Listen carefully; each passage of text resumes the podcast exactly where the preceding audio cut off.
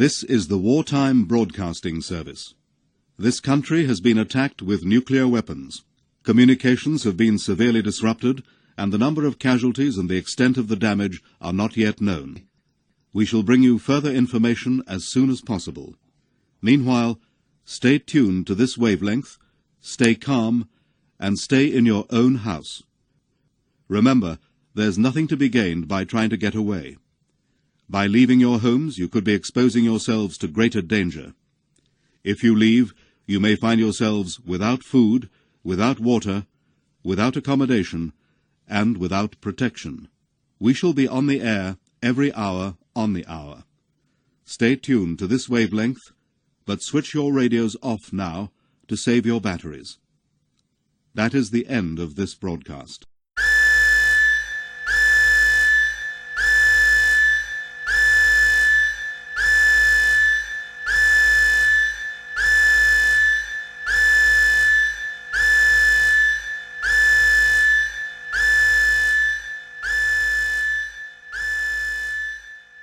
Hello and welcome to our spooky 60MW Spotlight Reflection movie show. I'm Chris and I'm joined by my spooky spectre of a friend who's put me through some living hell recently. It's Mr. Spooky Adam Parry. Do you think I said spooky enough? Hello.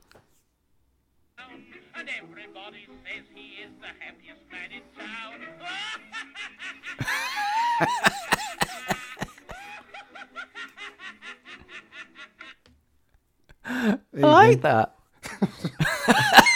I thought I'd just inject a little bit of fun into the evening. Well, A it's little bit always, of laughter. it's always fun when I speak to you. And just out of interest, Yes. what did you play that on? Did, I Did it- played that via the medium of phone. Oh, is it your phone? Oh, it's right. Because you know when Dave records, he, he's got like this fancy setup, like he, you know, a board where he presses buttons and actually play, you know, clips and oh, various other bits. Like sound effects like a DJ. Boing sounds and, and, and Yeah. know, arrows hitting a bullseye, etc. Laser Yeah. beams. And he can change his voice. He can make it sound different and spooky and all that sort of stuff. I wondered if you'd invested in one of those. Yeah, because I'm that professional. Oh gosh. Anyway, how are Hmm. you? I'm I'm I'm doing all right. You know, I'm still alive. Uh, For now. yeah, I've I've got no marks around my neck after after this watch. My, my, my wrists are intact. Everything's good. Excellent. Well, um, yes, this is a spotlight reflection movie show. And for new listeners, then go back and check out our back catalogue of over 30 films that we've discussed over the last three and a bit years.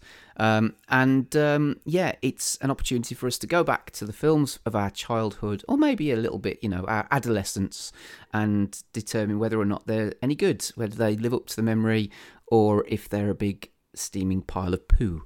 And I cannot wait. The question I am I'm not going to ask it yet, but I'll prime you for it is uh, when did you why did you pick this film that we're going to talk about and Yeah. when did you first watch it and um, uh, did you have lots of therapy after you watched it so um, just before you get into that, those, or before you answer those, the film that we are going to be talking about in this episode, and we are going to try and keep it light and cheery, even though the subject matter is clearly not, um, is from 1984, and it is Threads. Um, it's uh, a film I'd never seen before. I'd heard of. Um, in fact, I remember seeing a review of it on the 60mw.co.uk website, which I'll probably read out later on that Dave did uh, from a few years ago. And I remember reading the review and thinking, oh, that sounds like a good watch, but a bit heavy going. And uh, I haven't watched it up until the point where you decided to pick it following our last film, which was Leon, or The Professional. Um, And Leon. Leon, let's go with Leon. Leon. Yeah, I say the prof- I do that because I know that Pete, Alan's listening, basically. Hi, Alan. Um, obligatory mention. and uh, because you know that was the American title, but it's always going to be known as Leon for for us, um, the best title. Yes. Um, but yeah, so I picked Leon. Um, which was a really good film. It was the uh, probably one of the up there as one of the best films I think we've ever talked about, isn't it? Yeah, absolute. Yeah, definitely, definitely. Yes. Um, and so then, because it's Halloween, and again, when people listen to this, it may not be Halloween. So if you're listening to this at Christmas, I'm very sorry. Merry Christmas. There is actually a scene. Uh, it's on Christmas Day in this film, so it's very Christmassy. that is true. Um, so yeah, um, but I'm I'm sorry um, if uh, if you are listening to this and it's not Halloween. The, we kind of intend these shows to go out for Halloween, so hopefully it will, uh, or shortly afterwards, and then you know. But we generally always pick a horror film or a spooky or scary film or something like that. And then when you pick Threads, I knew what it was about. I knew that you know the, the sort of the tone of it or the you know the theme. But I had no idea what I was in for, uh, which we will get into shortly.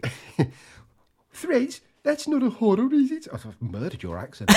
I think that's actually what I said, wasn't it? I think Threads. That's not a horror film.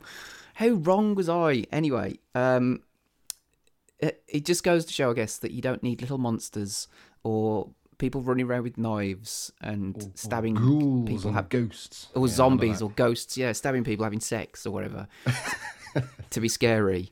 Um, and uh, so yeah, um, there you go. Now the the questions that I asked then. So tell us about your history with Threads.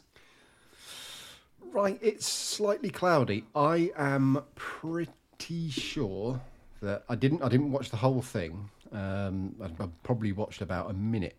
Uh, but I think the first time I saw any of this was when it was on telly, and I would have been in bed. But I had this habit of of sneaking out of my bedroom and kind of slithering down the stairs on, on my front like a uh, like a fucking slug.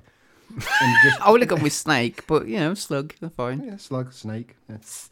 And uh, Slugs bit- don't slither, do they? What do they do then? They, they. I don't know. They, they, they don't slither. They, If they you're going to knock slug. me down, tell me what the motion of a slug is. They they slug. They A slug. A slug slugs. So if a slug slugs, does that mean a snail snails? um yeah. What does a slug do? What does a slug do? Uh, I don't know. Anyway, uh, we're, we're getting into semantics, but still. Yeah, and um, there was a point in the stairs where I could see through the banister and see into the living room and see the telly. So I used to sneak down and sort of watch stuff.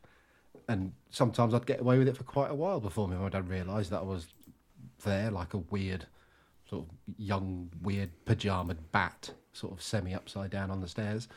And uh, I, I'm sure I caught uh, part of Threads. And I don't remember which bit, but I remember b- being a bit scared. So probably something to do with fire and bodies.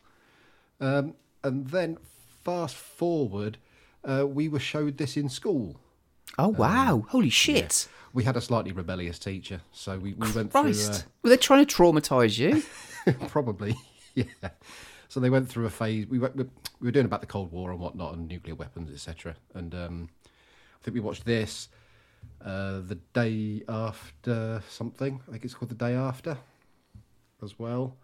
And I, I think it. I think because usually I think most most time at school they used to show the day the day after, if that's what it's called. yes, it is. That's what it's, that, that is what it's called. Yeah. and uh, blah, blah, blah, where the wind blows. Yes. But our teacher decided to swap where the wind blows for threads. Okay.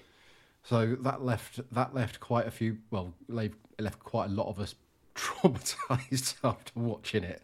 You wouldn't get away with it now, I don't think. How Uh, how old would you have been?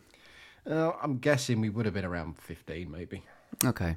So, but even, even so, you know, again, at 15 years old, zombies, etc., etc., etc. That's what I'm used to. A, a sort of serious, seriously like horrible film rather than a horror film. Uh, yeah, I don't think I'd really seen many up to then. So that was like, oh, Jesus Christ, that was harsh.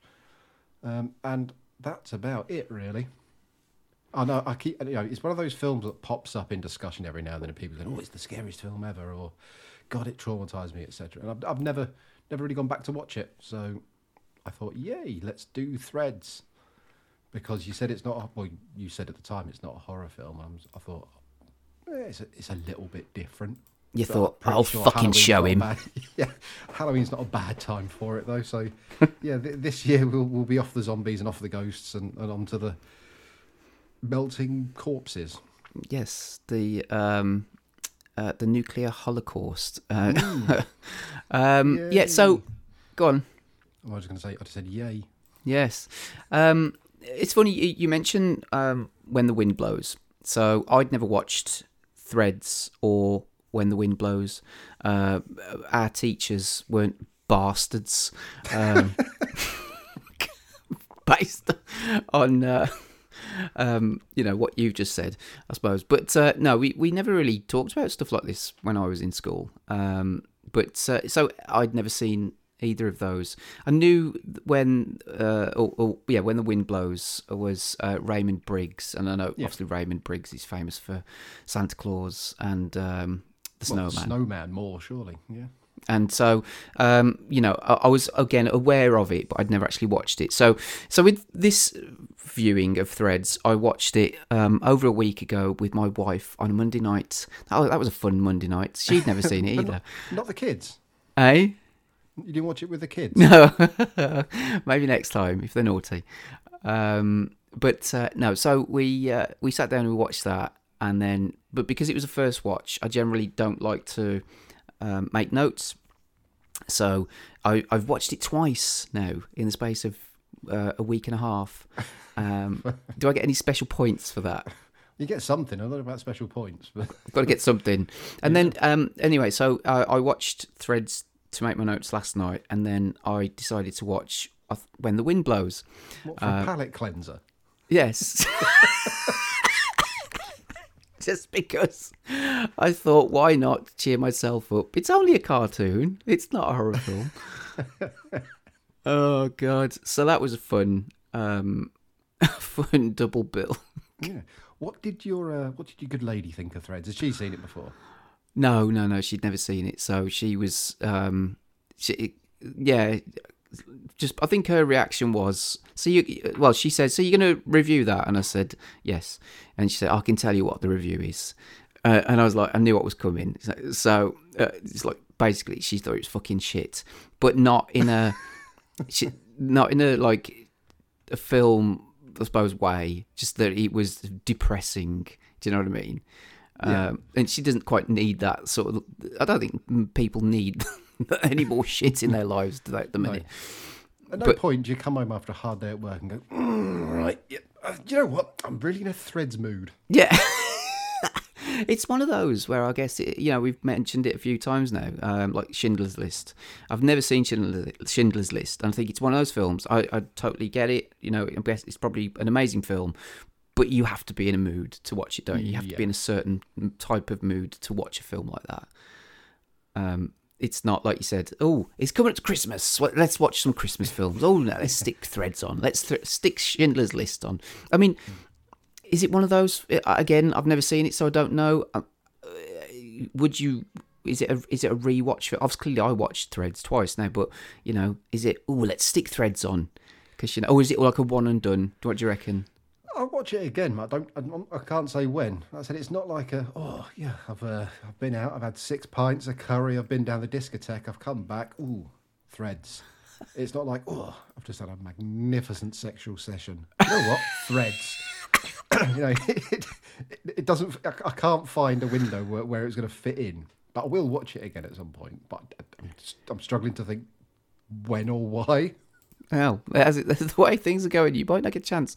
Um, but still, anyway, the director, because at the end of the last show, you kind of reeled off a load of people that were involved with uh, with Threads, which I'd um, I'd only ever heard of. I think Reece Dinsdale, uh, Yeah. because he's done some TV stuff and whatever. But but the director Mick Jackson, uh, he has had an interesting career, and uh, because after he did Threads, he did some BBC stuff, and he did Threads. And by the way, Threads was shown on BBC Two, from what I've read, and Yeah. um, was one of the highest viewed shows. I think it's like over six million people watched it, um, and then uh, not dissimilar, I suppose, to um, Ghost Ghostwatch. Watch Yeah. in as much as that it wasn't shown for a while. And uh, how did you watch this, by the way? Do you own it or? Um, I do own it now. Yes, I decided to buy it. Oh, okay. So because I couldn't find it anywhere, I looked on Amazon and it's only available on BritBox, um, which I don't have a subscription, but they did did a seven day trial. But it's like BritBox is seven. Uh, sorry, it's five ninety nine a month. So you know, I, I was happy. It's almost like I rented it. Do you know what I mean? So Yeah. Um, so yeah, then he did some stuff with the BBC, and um, and then in 1991 he did a Steve Martin film called L.A. Story. I don't know if you've seen that. I've seen. th- What a bizarre turnaround that is. That's not what I was expecting you to say. No, and then um, the, the following year he did one of the biggest films of that year, uh, starring Whitney Houston, um, The Bodyguard. Really? Uh, yeah, with Kevin Costner. Could you? Well, could, there you Can you believe that? If you'd have said, guess a film, guess a big film that he made, I'll, I'll, we'd be here in about five hours and I still wouldn't have got it. No. And then in 1997, uh, he directed another disaster movie. Uh, this was when, don't th- around that time, you'd, all, you'd you seem to have like films that were, whether it was coincidental or whether they did it as a way to try and, you know, capitalize off each other. So like you had, um, oh, what was it? There was Independence Day and then there was Mars Attacks. I think they were, were Yeah. released in the same year. And in 1997, you had Volcano and Dante's Peak. Yep. Um, there was another one. Uh, was it Armageddon and, And Deep uh, Impact. what's that? Deep Impact. Deep Impact. That's the Yes. one. So you know what I mean. It was like you know there always seemed to be for a, a period of time a couple of films that were uh, effectively the same type of film, but you know one would always do generally do better than the other. But yeah, Yeah. Volcano with uh, Tommy Lee Jones is in that, I believe. Um, I've only seen it once or twice, but Is it Dante's Peak? Dante's Peak, that's Pierce Brosnan, isn't it? Pierce Brosnan and um, Linda Hamilton? Linda Hamilton. That's the one. Yes. And and then after that, he's sort of done a bit of TV stuff. Um, and the last thing that he did was in 2016, which was um, a film called Denial. Um, there you go. So interesting, I suppose. You know, he's a diverse career in that Yeah, that's respect. quite that's an unusual one, that. Um, and then the the writer of Threads, Barry Hines, um, he wrote um, Kes or Kestrel for a Knave, if you want to give it its full title, um, which is another cheery film. Another cheery northern tale. Yes. Um, so uh, yeah, th- there you go. Um, and as I said, the cast members, I you know didn't really know any of them, uh, other, and still only really recognised uh, Reece Dinsdale. Actually, Jane Hazlegrove, who's uh, Alison, the eldest daughter of the, the Kemps. I recognised her from something, but I couldn't remember what. So, Crikey. oh, Cor- I think she's in Coronation Street. She's in Coronation Street. Not that I watch Coronation Street, but Lying bastard. I, I don't. I used to, but I used to watch Coronation Street and EastEnders and Emmerdale. Fuck me, what a sad twat I was.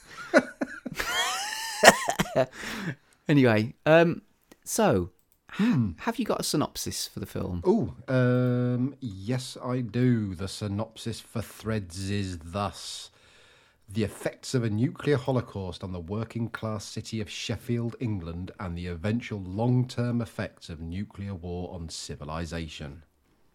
There you go. And it should be said, I mean, we do it anyway, but this has got an 8 out of 10 out of 16,000 ratings on IMDb.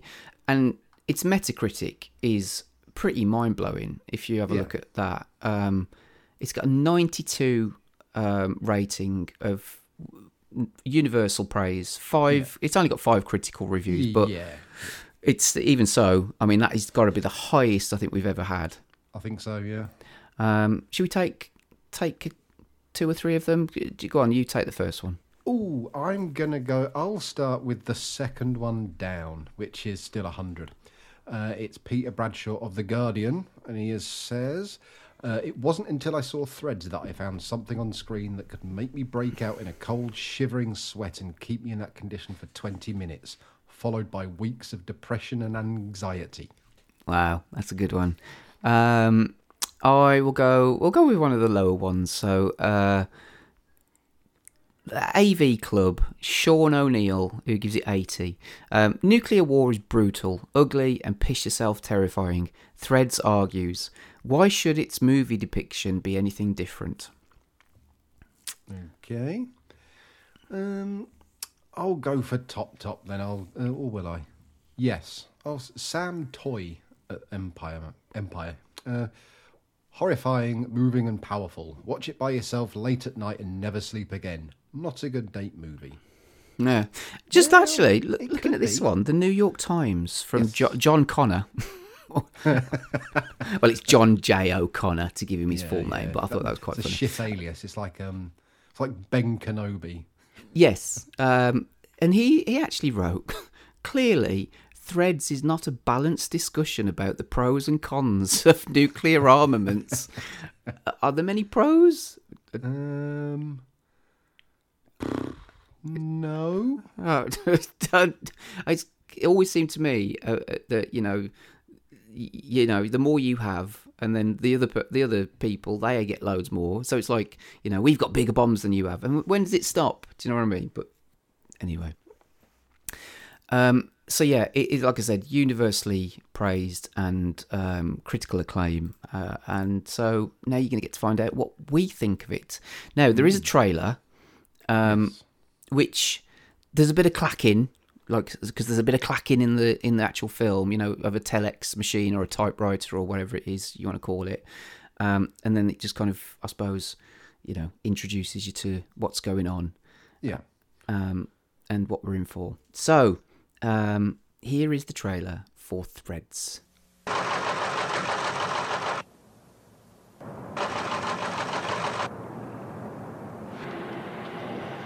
The United States government has been forced, reluctantly, to take action to safeguard what it believes are legitimate Western interests in the Middle East. We are confident that the Soviet Union will take note of our resolve and will desist from its present perilous course of action. There's growing evidence overnight from scientists and observers in many countries that there have been two nuclear explosions in the Middle East. In response to today's news of the outbreak of hostilities between vessels of the United States and Soviet navies, The Ministry of Defence has announced it's sending more troops to Europe to reinforce the British commitment to NATO.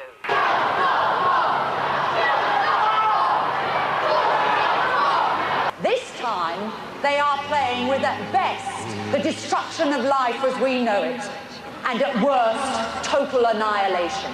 You cannot win a nuclear war!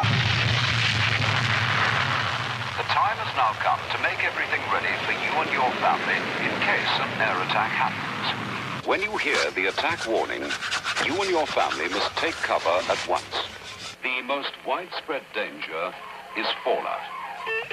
Quite good. Attack warning. Attack warning. Is it for real? Attack warning. It's for bloody real. Is it? You can't just do a face like that. Go get a titty sign or something. Come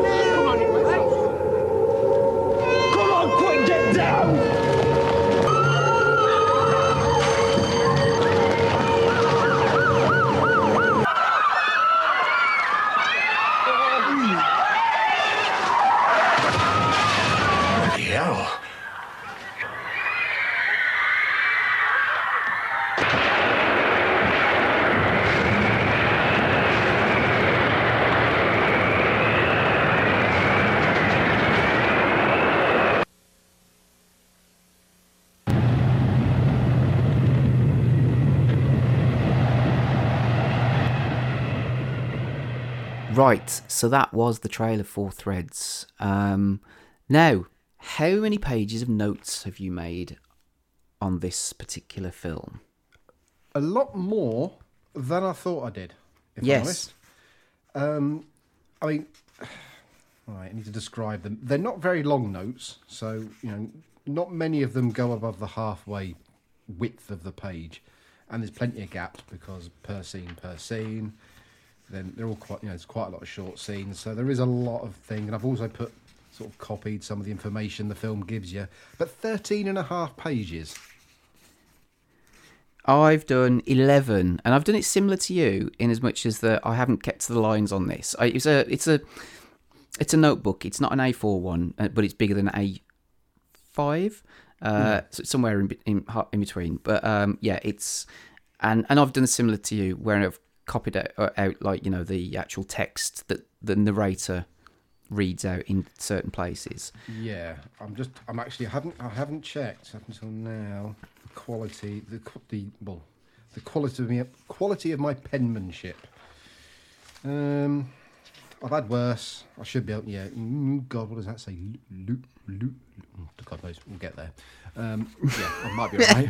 I, I'm similar because I wrote mine sort of. I was in um, a dimly lit room. oh yeah, but I'd have fun with this one.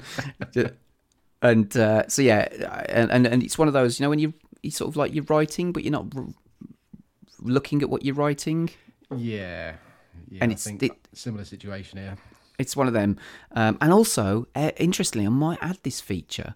Um, as, uh, I, what colour pen did you write it in? What ink did you write it with? Uh, blue. Did you? I I went mad. I I wrote it with a purple pen. What? Why? Why would you have a purple pen? It was the it was the closest one that we'd got. It was a lovely pen. It's a Bic, a big pen. I do like writing with Bic. What, what's your favourite pen to write with? I've I've always got uh, what, what I always write with because I need them for work. It is a Bic, but it's one of those Bic four color ones. Uh, I don't like them. See, I never think that you, you get like the good quality with the, you know. But I, I Then they're not they're not yeah the the uh, the, the hand feel isn't isn't the best. Hand feel. I'll go for hand feel because you know when people you know you watch cooking programs now I go oh it tastes nice but but the mouth feel wasn't right. It's like fuck off you pretentious prick.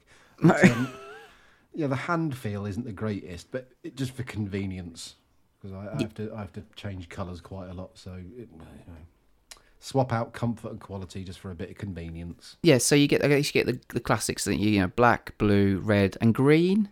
Yes. Yes. There's some fucking crazy ones out there as well. I don't agree with them. Yes. Um, uh, what what would be your favourite pen? Uh, uh, okay. Um, never been asked that. See, I like a. Pa- I used to like a paper mate. They the paper mates were Hmm. nice. They were. I don't know what it was. It might have, it might it might have been a paper paper mate, but it had a, a had a nice um a nice nice not squidgy, not furry, but somewhere it had a nice base to it. I don't know. I don't know, I don't know what it was, and it was a oh shit, not a. It wasn't a. Do I like ballpoints? Was it a ballpoint? Was it a roller ball? It might have been a roller ball, but it's not just a Mm. ballpoint. No, I think it was. It, don't- there's, there's lots of things, isn't there? Because you're often with pens as well. You start writing with them, it's like, I don't like that. Don't like that at all. But then when you break it in, it can feel better. I Yes. think, I think every pen has that middle bit of its lifespan where it's just the right amount of ink comes out. And it, I mean, unless you're posh and you spend 200 quid on a pen, which I'm never going to. But uh, No. Uh, this this big. It's a Cristal. It's a 1.6 millimeter, whatever that is. Um, I'm looking at it now, and the, for some, tip size, wouldn't it? It's what. Does that be the tip width? Is it the tip? uh, Oh, it might be. Um, but the the weird thing about it is, you know, with like these uh, the, the the big pens, you can generally see like where the ink level is. Yeah. But you can't with this. It's it's totally it's grade. It's like a grade, th- so you can't see what the ink's like inside. It's very strange. Do you mean the, the, the, the, the outside is grey, or do you mean the ink holding tube? Yeah, the ink holding tube. Yes. That's weird. Yeah. Very strange. I bet you. I bet it's because they thought, well, they were clear, but because the cost of living's gone mad, we're going to reduce the ink in our pens, but we'll just make it grey so you can't tell that you're getting less for your money. yeah, possibly. fuckers. Anyway, can you tell that we're slightly delaying getting into the? no, no. Um, so anyway, threads. Um, It's uh, so it starts off with uh, it. It's kind of like this, what's the how would you describe the style of it? You know, um, the the actual film Um, itself, the way it's shot and the, the you know the tone of it. Uh, Obviously, not the nuclear stuff, but what what would how would you describe it? Well, the t- well, this the tone. well, the tone's bleak the whole way through. It's fucking northern, isn't it? So it's bound to be bleak. Is it a bit, is it a bit like a kitchen sink drama, that kind of thing? Sort Yeah. of. Yeah. Yeah, there's um, and it's kind of almost like a bit of a documentary. I felt yeah. like a yeah. There's bit. There's bits. Yeah. There's bit.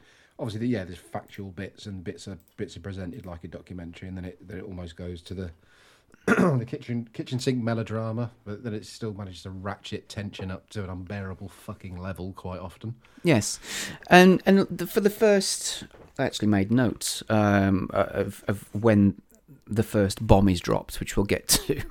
Um, Can I guess? Because I didn't write down how long it was before then. Uh, what do you not know? No, no. Do you not know? No, no. What the fuck am I saying? Do you know now, or No, no I don't. That, that's why I, I'd guess. Oh, well. So you still don't, you don't know? No, no, I don't. I'm just. I, I'm going to hazard a guess and say there is thirty-six minutes. Okay. Of of the sort of kitchen sink drama. yeah, but you know, before the- before before things go a, a bit awry. Yes. Well, well. Um, I'll I'll get to that. I'll tell you when I get to it in my notes. But Ooh, you bugger. so in terms of like the character, I mean, it starts off. You get a close off close up of a spider, which is, you know, if you're not a fan of spiders, he's bad enough. yeah. Uh, and then the um, He's talking about how all of society is is you know everything's connected, i.e., like threads, like a spider web, but everything relies on everything else. Yes. Uh, he's he go because I watched it as well do with and everything. He watched it with the subtitle. So he says, in an urban society, everything connects. Each person. Sorry, I couldn't fucking read that. I, I thought it said. I- I thought it said despot. That's not right. Each despot. Each person needs are fed by the skills of many. I think, I thought that said stalks. Um, Each despot is something something stalks of many. Um, other, uh, fucking hell. Others are, fuck me, Jesus Are- Christ, are are, woven right? together in a fabric. But the connections that make society strong also make it make it vulnerable. Um, and then you get like you know the kind of this this runs through it you know pretty much because like it gives you facts it gives you information it tells you where they are where what the chief um, industry is you know how many people there what kind of other things are going on in the area. So you get you know Sheffield um, and then it, it is for for a, some time now you know for the first you know sort of 30 odd minutes of the film or whatever is like you're introduced to the two families the two main families. So you've got um, the Kemps uh, and then you've got the Becketts. So Ruth uh, Beckett is going out with Jimmy Kemp and Mhm. and then so they're a couple and you know they're doing couple things. They're on a a, a, a cliffside Yeah, uh, they're, they're parked somewhere you wouldn't be allowed to park these days because they're far too close to the edge. They are they are really fucking close to the edge Yeah. And this. especially in that shitty old car as well. You wouldn't trust it. You wouldn't trust that just to go, nah, fuck it, I'm rolling off. So they're they're sort of like you know getting up to a bit of well he wants to get his end away, but yeah, um, he's proper randy, isn't he? He's uh, he's also they're incredibly northern. Oh, they're so northern, it's unreal. hey love, yeah. peaceful up here, isn't it? Isn't it? and, uh, yeah, they're looking they're looking over Sheffield, and, and this is where it starts, because it? Starts giving you the history of, of events through al always through the radio or TV, and it kind of it like obviously at this part things are happening in the world because Jimmy turns the radio on because he's looking for football, and um, there's there's the new the news is on and it, it just hints at something, but then he twitches it off, and that gradually people start paying more attention to it as we as we go through the through the film. Um, and then he does, yeah, speaking about uh, a, a, a civil war that's in, happening in Iran. Uh, Jimmy wants football and gash, is what I wrote. um, he pisses her off, and then he goes out the car and picks something, comes back in uh, with like a, a bit of lavender or something like that, a bit of crappy old lavender. But then that seems to do the job because he's still hunting Minge, and I think he gets it. Mm. Um, and then there's other things like you know there's a jet engine which uh, you hear Oh, yeah, and yeah. a plane and a, you know a jet fighter that takes off and not for the first time in the film. And then um, like you said, then there's there's other bits of news. Uh, what I liked about this section is that yes, you could look at it as a bit of like a you know a, a Coronation Street type soap opera, you know, with the whole families getting to know each other. She gets pregnant. Um, he's not clearly expecting that, you know, it's an unexpected pregnancy. And then, you know, it's the introduction of the families. So then you've got um, it, it, mom and dad, Mr. and Mrs. Kemp, and he's got two uh, siblings, a brother and a sister, a younger brother and uh, a younger sister who's sort of like the middle child. Um, and she she's doing a paper round and and whatever, and then you've got the Becketts, and so there's just Mr. and Mrs. Beckett, and they've got Br- Granny Beckett, which you see shortly. They're a bit more bit more well to do, aren't they? Because they've they've got a bigger house. It looks like it, yeah. They they sort of Yeah. like um, it looks as if the the Kemps sort of live in a like what would you would class, I suppose, as a bit of a council house type. you Yeah, know. it's, it's a two up, two down, isn't it? Basically. Yeah, and and uh, Jimmy loves his birds. Uh, he's got an aviary which uh, he keeps birds in, and then um, uh, what's Michael, the the youngest? He likes playing these little handheld video games, um, and you know that there are. I suppose the the whole pregnancy and stuff has come as a bit of a shock to everybody, um, but he Yeah. decides he's going to go through with it, and they're going to keep the baby. Married. Yeah, going to get married. Uh, the family are obsessed with peas. Well, they're not obsessed with peas, but you- it was actually quite forward thinking because you notice when it when it when it cut to them around the dinner table, it was Mr. Kemp who'd done the cooking. Yeah. Oh, and he got a lovely And, uh, um, apron on as well. yeah, lovely apron. But the amount of fucking peas they had for like three people. Like, oh, a little bit of meat, a little bit of mash, but 15, 15 pounds of peas. yeah. And also, why wasn't Michael eating? Yeah. Why were those three eating and they just just get on with your game, Michael? Why is he not allowed to eat? There's enough peas there to feed the whole fucking city. Yeah, and also he's asking about what's an abortion because they're talking about abortion, and the mom and dad are getting pissed off with him, and the mom even threatens to belt him. Um, because then uh, Alison comes in and she she's clever and she twigs on to the fact that you know they're getting married all of a sudden because he's got to up the duff. Yes. Oh, I wrote up the duff as well. Ah. And um, but no, what I, like I said, what I really liked about this is it's fairly subtle, but it also you know the whole stuff like this on the news. There's then then, then it starts to ramp up, and then you've got the, the you know the, the there's uh, actual news on on the TV. Uh, reporters talking about uh, the Soviets and convoys and going into Iran, and then uh, the, the Russians are aggre- uh, accusing the US of um, provocation, and um, then there's new newspapers because, she, like I said, she's a news. Um, what do you call them? A paper girl. Yeah. You know, and the headlines on the news are about you know conflicts, uh, and it's. Then there's other things because the dad mentions, you know, we're in a recession. You know, you shouldn't be thinking about having a baby or having a child in, in this current climate, and all these little things that you you know you, you I suppose people might just pick up on the the drama side of it, you know, uh, but then these things they're I suppose in isolation might not mean much, but then it's constant, isn't it? And it made me Yeah. think about the news today. I mean, I, I don't know about you, but uh, I know we're not supposed to talk about COVID particularly, and I'm not going to, but I don't. I try not to look at too much news because I it has a, a a big effect on my anxiety. I don't have massive issues with anxiety particularly, but I know that when I start to look at the news, well, you know, and I rarely watch the news, so it tends to be like I'll look at the BBC website and I'll look at the Guardian website like maybe once or twice a day, and that's it for now. But when that all kicked off a couple of years ago, I was looking at it more, and then social media, and fuck me, I felt like you know you can feel you yourself get self getting tense and anxious. And it's kind of a bit like that, isn't it? I mean, but then at some point you kind of almost think, "Oh, this is happening somewhere else in the world." You Yeah. know, fuck it.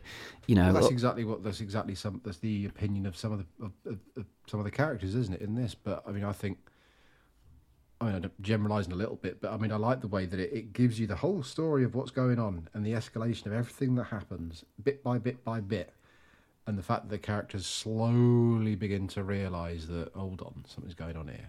Mm. I, I think as a as a as a as a way of building tension, I think it's done masterfully because it, it's almost unbearable. So just fucking happen, will you? Yes. I, I Um, can't take much more of this now. and um, uh, so like at at various points they're listening to the radio. Then there's like little snippets about sending troops. The UK are supporting, the, you know, uh, the US, and The US then submarines disappeared. Then they find the wreckage. Then two boats have crashed in, accidentally crashed into each other. Yeah, whatever. Yeah. Um, and then you get a bit of a rundown of Sheffield. You know what their you know main industries, and there's an airbase nearby, um, and so This, is- this is the funniest thing about the film is like obviously like because you know we're not too far from Sheffield, but with, with, with, with my work, all of the areas that it mentioned in Sheffield and the Doncaster and Barnsley surrounding area, I recognise all of them. yeah, We got someone in Green Hill. Oh, going down Darley. I was like, oh yeah, I know all these places now. and it just made me think about where we live, um, because not far from where we live, probably about eight miles down the road, maybe not even that, is there's an airbase, um, you know, an RAF airbase. Uh, it's a, there's a museum, but obviously they still take off. uh, You know, uh, planes still take off from there. Um, So you're thinking, hmm, we'd be a bit of a fucking target, wouldn't we?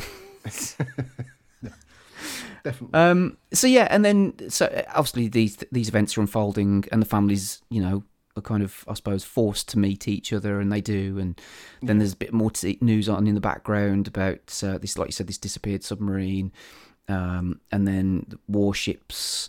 Uh, and a Soviet cruisers hit a US cruiser, and um, then they start looking for a new place to live. And again, yeah, looking for a flat. Like the fact that- Was it they? Uh, did they nick Mr. Kemp's um, Redundancy. redundancy money?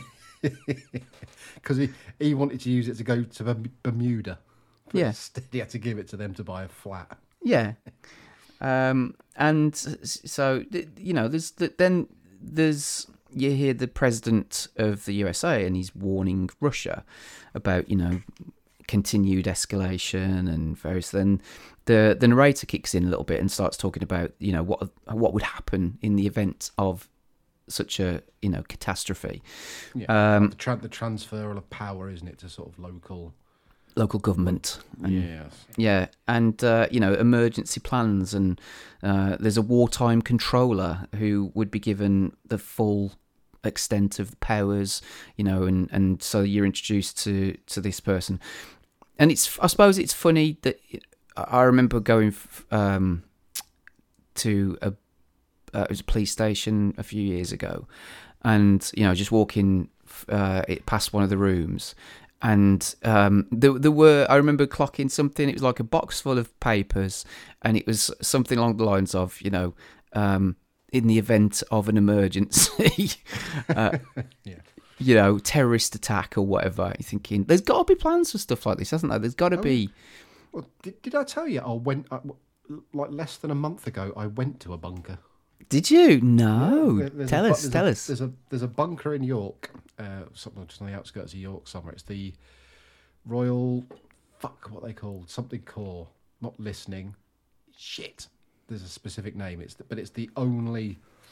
oh, It's not operational, but it's the only fully restored, opened nuclear bunker left in the country. And uh, that was interesting going in there, seeing everything. The fact that it's um, mon- like mon- the monitoring corps. No, I can't remember what it's called. But all these people were volunteers, and uh, in the event of a strike, everyone had to get in there. Um, but the whole thing was only set up to last for thirty days.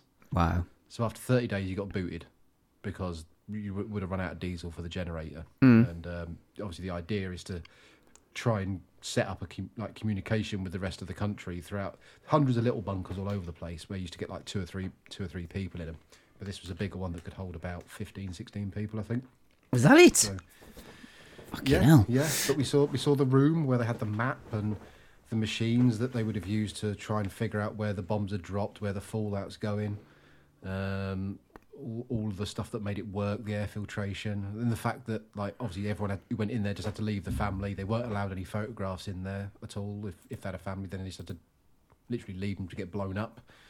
If you became ill, you just got booted outside because they couldn't risk it. Um, but yeah, it was so it's a really weird thing that it's just like, yeah, you get 30 days, and if if if it's not safe outside after 30 days, you've done your job, so off you go. See you later. Nice. Um, yeah, uh, there's that video game called The Bunker, isn't there? Um, Yes. FMV game, which Yeah. well, not FMV. Sorry, it's I suppose it sort of is, but um, I quite enjoyed that. That was all right. It was all right. Yeah, yeah, not too bad. Um, so yeah, Night Trap. and then uh, the um, there's like I said, there's there's things going on in the background, and then you get to see this guy um, who's, I suppose, like I said, he's the guy in charge. You know, if things go wrong, then he's the one that pulls it all together, and he calls a meeting with various people on a list. And again, it's you, you just see the people that are on there. You, you know, not the names as such, but their jobs, like you know, homelessness officer and Yeah. you know, control food, fuel, all this sort of people in positions of, you know, that you'd need, I suppose, in times like that.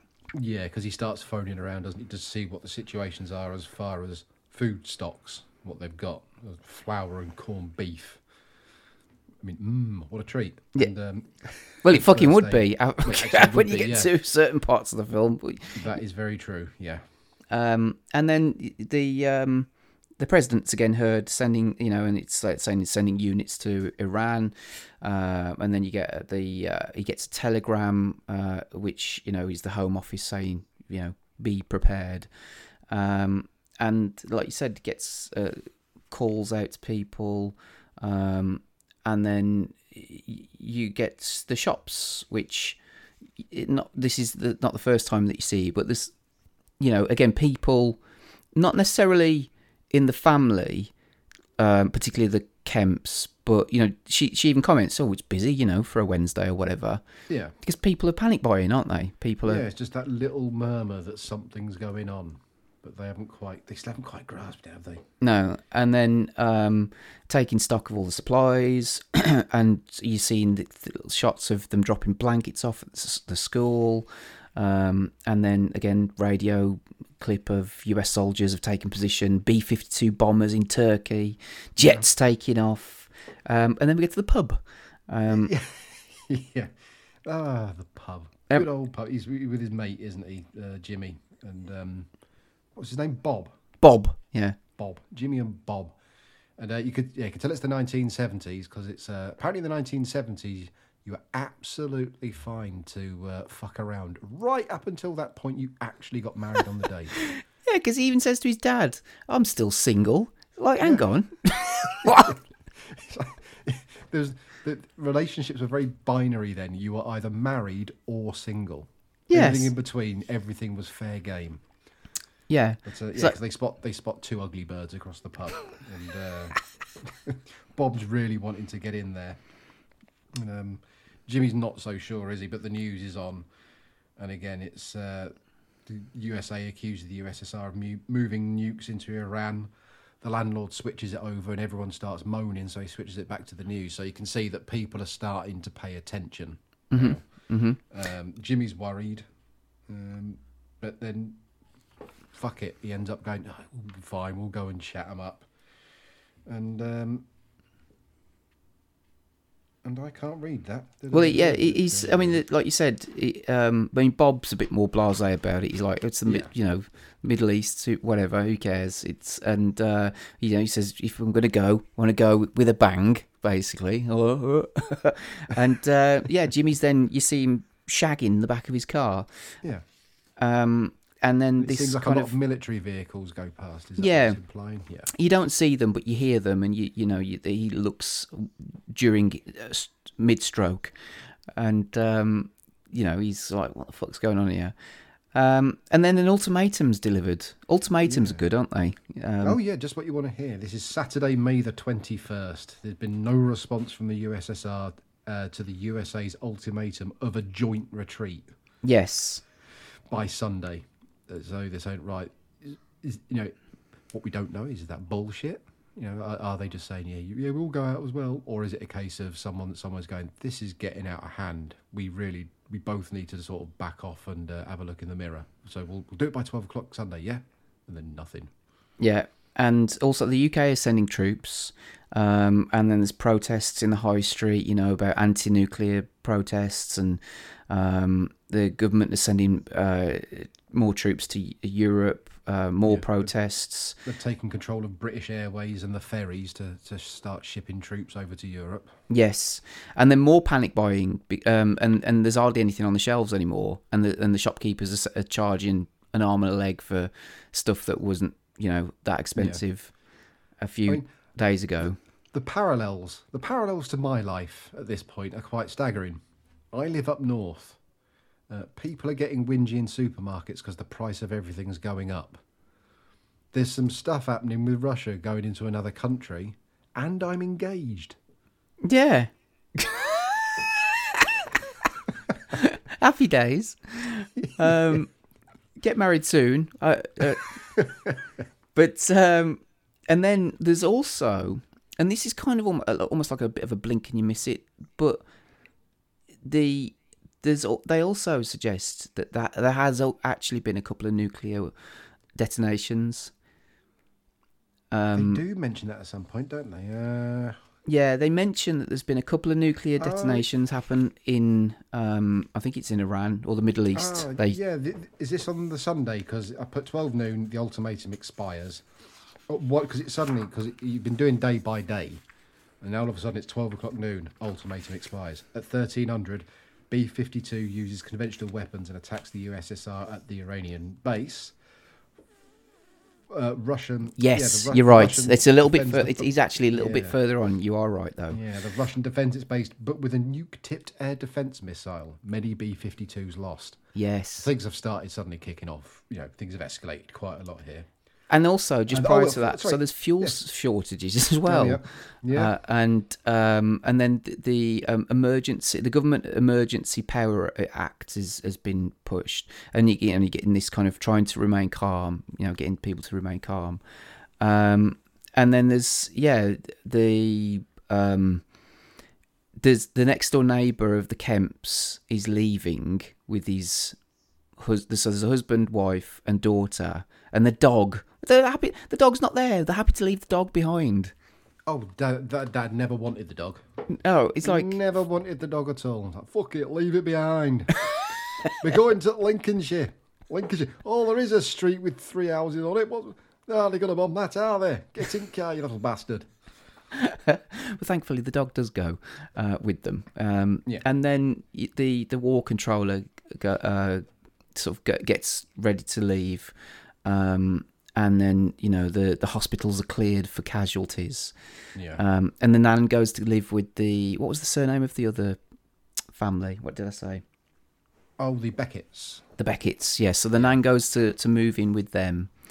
Um, and then the roads are all blocked and congested because of people trying to leave the main towns. And and things shit's really kicking off now, isn't it? Yeah.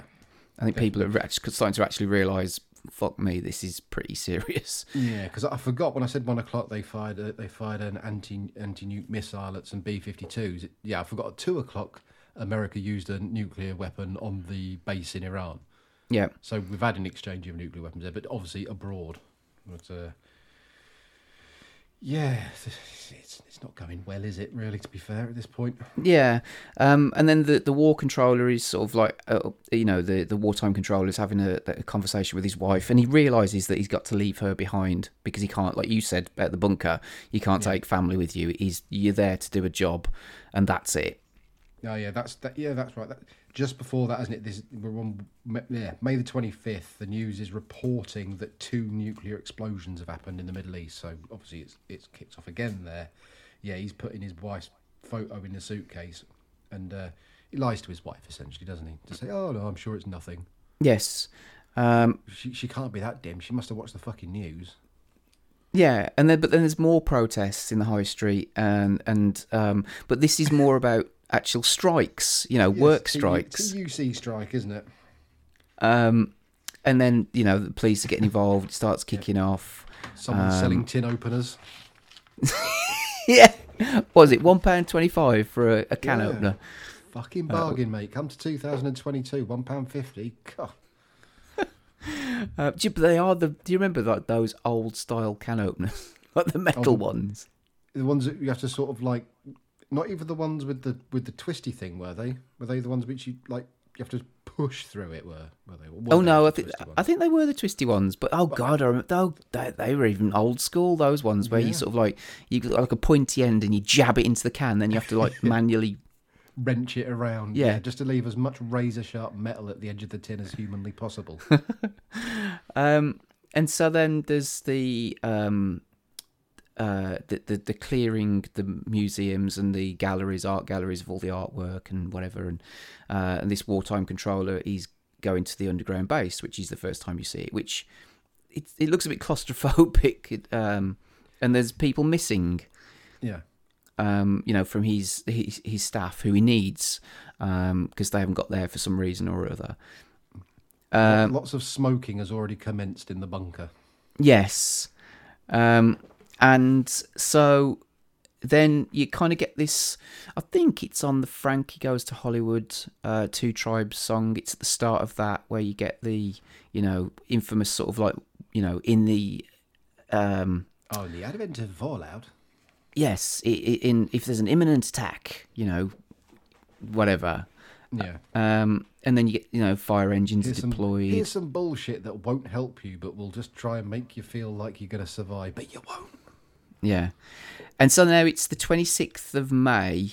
Specifically 8 a.m. yes. We're suddenly specifying times again. This is never a good sign. Yes. Um, but on this, they're, they're, they're actually talking about how to dispose of a dead body, Yeah. uh, which is nice and cheery. Um, and then th- there's like li- a leaflet or there's stuff in the papers about how to plan if there is an attack.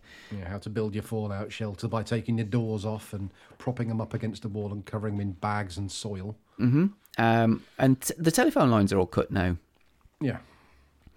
Um, But it says and non-essential phone lines have been cut. yes, um, The ra- and the radio then starts telling people to get ready, isn't it? It's changed from it's changed from the news to what to do. hmm As in, yeah, we're we're we're, we're heading there now. You, there's nothing you can do about it. We're head, we're heading there. So, yeah, there's no more. Uh, there's no more. I don't know what was a what was a early '80s band. Frankie Goes to Hollywood. Yeah, there's no Frankie Goes to Hollywood on today. There's just here's uh, some here's some horrible fucking adverts about Fallout and how to build stuff. Yes. Even what is it right? Those those adverts for like the Fallout or how to build this. You know, at the end it goes. Boo, boo, boo. Yeah. Even that sinister. It's Why really horrible. So sinister. it's, it's, it's, it's not nice. No. Um, and then there's um, other things happening like riots. Uh, you get the feeling that, that riots are happening or looting starting to happen um, because he, the the Kemps are in bed. Uh, the mom and dad are, and he can't sleep because there's loads of noise. And she just says, "Oh, it's probably just the pubs kicking out." But Yeah, I mean, she knows that's not the case. Yeah. You're just trying to convince yourself, aren't you, that no, no, no, no, everything's normal. Everything's normal. It's just a normal riot. Yeah. Um, so then um, you're 46 minutes in uh, at this point, Ooh, right. Oh, 10 minutes out. and um, you get the attack warning.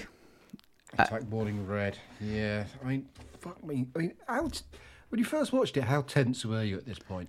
Um, I think that was, that was pretty fucking tense um, because you know you know it's coming, Yeah. but then I think the build up to it is just it's so well done. You know, it's so again I like this word juxtaposed to what you what you're watching with the families and with the drama and all that sort of stuff, the melodrama. But then you know all those subtle little things, and it becomes it slowly becomes more and more you know pressing, and it's it all starts pushing it to the front, doesn't it, of the film? What ends, what started off as background noise has just made its way as, as yeah, you, you, you get you know you get the odd bit of news in the background, but it's mainly the the story. And as we build towards this, the story starts to fall back into being the little snippets, and the main thing is is the is the news about what's happening in the world. So at one point they they must almost be parallel, and then it just becomes bad, bad, bad, bad, bad, bad, bad news, and it's horrible. Yeah. Um, and then, yeah, the panic starts to happen because you- see a bit of a flash and like because you're in the you're seeing like the high street and people just going about business and all that sort of stuff and then uh, Jimmy's at a joinery. You get the flash, and yeah, he, he gets under the lorry. And, yeah, is that fucking again? It's that it's that siren. It's just a horrible. It, it's a horrible sound because we know what it means, I suppose. But Yeah, and the you see the mushroom cloud in the background. Now this was an interesting one for me. I mean, we'll go into it in a bit more detail as it sort of happens, but obviously it's 1984, so how would it look visually in terms of would it look really shit and cheesy? You know what I mean? Uh, it didn't. Uh, you know, no, it- from it, it, it, it did all right. it, it it was really effective because you you sort of see things blowing up from a close up point of view. And yes, you can. I suppose you can look at the mushroom cloud and other little bits, and you think, okay. But generally speaking, I thought it was really, really well done. It's uh, you know that you you see uh, things like Terminator Two. That's a, or, or Terminator. That's that's a film that sort of stands out for me. Is like when uh, I think in the original Terminator, and Reese is walking through some of this destroyed uh, ruins of of you know where he's patrolling, and he sees a little girl. And she's just, it looks like, oh, there's people watching a TV, but it's just flames they're watching, you know, in the Yeah. TV. It's quite a striking visual. And then there's people trying to catch rats and stuff, you know, to, to eat and whatever. And then in Terminator 2, obviously, there's that famous scene where she's having a dream and, you know, the whole place is just vaporized. It's not, it's not on that level, of, No. I suppose. But it's still really good. It's still really effective, It- and it's really grimy and really dirty as well. I think maybe because of the way it was shot. yeah, grounded and because sometimes it's it's like the it's the difference. I mean, it, if you go like say, uh, Christ, was it Indiana Jones and the Doodah of the Crystal Skull? Oh god, yeah, yeah. When he gets out of his fridge and he's looking at he's looking at the nuke that's gone off, which is bullshit. But um, although he's supposed to be like, oh, look at how terrible it is, it's also framed to look like a really cool, iconic shot. Yeah. And the thing about a nuke is they ain't cool. There's nothing good about it. It's uh, it's bad news. It's a bad news thing. This just does well at just conveying bad. Yeah. It says at 8:35, a single warhead explodes above the North Sea. The electric goes down in the war room. 8:37, first missile salvo hits the NATO targets. Because they've told us before, haven't they, that, that if Russia's going to do it, it's likely to be then because the time difference. There's going to be less people paying attention. Uh, the, yeah, the bomb goes off. Bill's having a shit at the time. What did he go? He goes, oh bloody hell! yeah, bloody hell. He ain't even got time to wipe his arse, has he? Yeah, which is weird because it, it's kind of funny, but it's just not. And um, yeah. then it just cuts. yeah, That woman pisses herself when she stood there. Yeah. And then gem, general chaos and um, God, yeah, it's a G, Jimmy and it, Jesus Christ, they've done it. And and and Jimmy, you know, Jimmy wants to go and find Ruth. Yeah, so he's running 'Cause this- to, 'cause this- towards this- Ruth. yeah. yeah. At this point, the missile hasn't hit that. You know, hasn't hit Sheffield, has it? So this is just like the shock shockwave from one that's a lot further away. Yeah, and um, then you see uh, the Beckett's sort of like heading to the there. they've got like a cellar, haven't they? Yeah. Um, and then the other family have uh, they're they're sort of like put together this makeshift um, uh, little shelter. Like you said, they've taken the doors off the the he- the you know the the, um, the house and um yeah, and the- against the wall, no use at all. I mean, it starts giving you statistics now, doesn't it? Like at this point, eighty megatons have hit the UK. Yes. And the blast casualties somewhere between was it two and a half and nine million? That's right. So yeah, two and a half and nine million casualties. You're thinking, fuck me. Interesting thing about the bunker, they said just as a general as a general thing, it was just assumed that at a best case scenario from from the plans. This, this is the other thing about the nuclear bunkers. that They were made in the 1960s. These these were I think this was this stopped being used in 1968 or 1969 because they shut the entire network down. And they did that because ballistic missiles happened. Before then, it was always assumed that anything would be coming on a plane, so they'd have plenty of time to warn people. But even then, with quite small bombs, everything was being worked out on a basis that the casualty rate for the UK would be at least 70%. Mm. We happy. Uh, well, I I went to it's so the airbase I was referring to is Cosford Air Base, and they've got a museum there, which uh, is amazing. Really, it's free to get in. You have to pay for the parking, but I mean that's like five quid or whatever.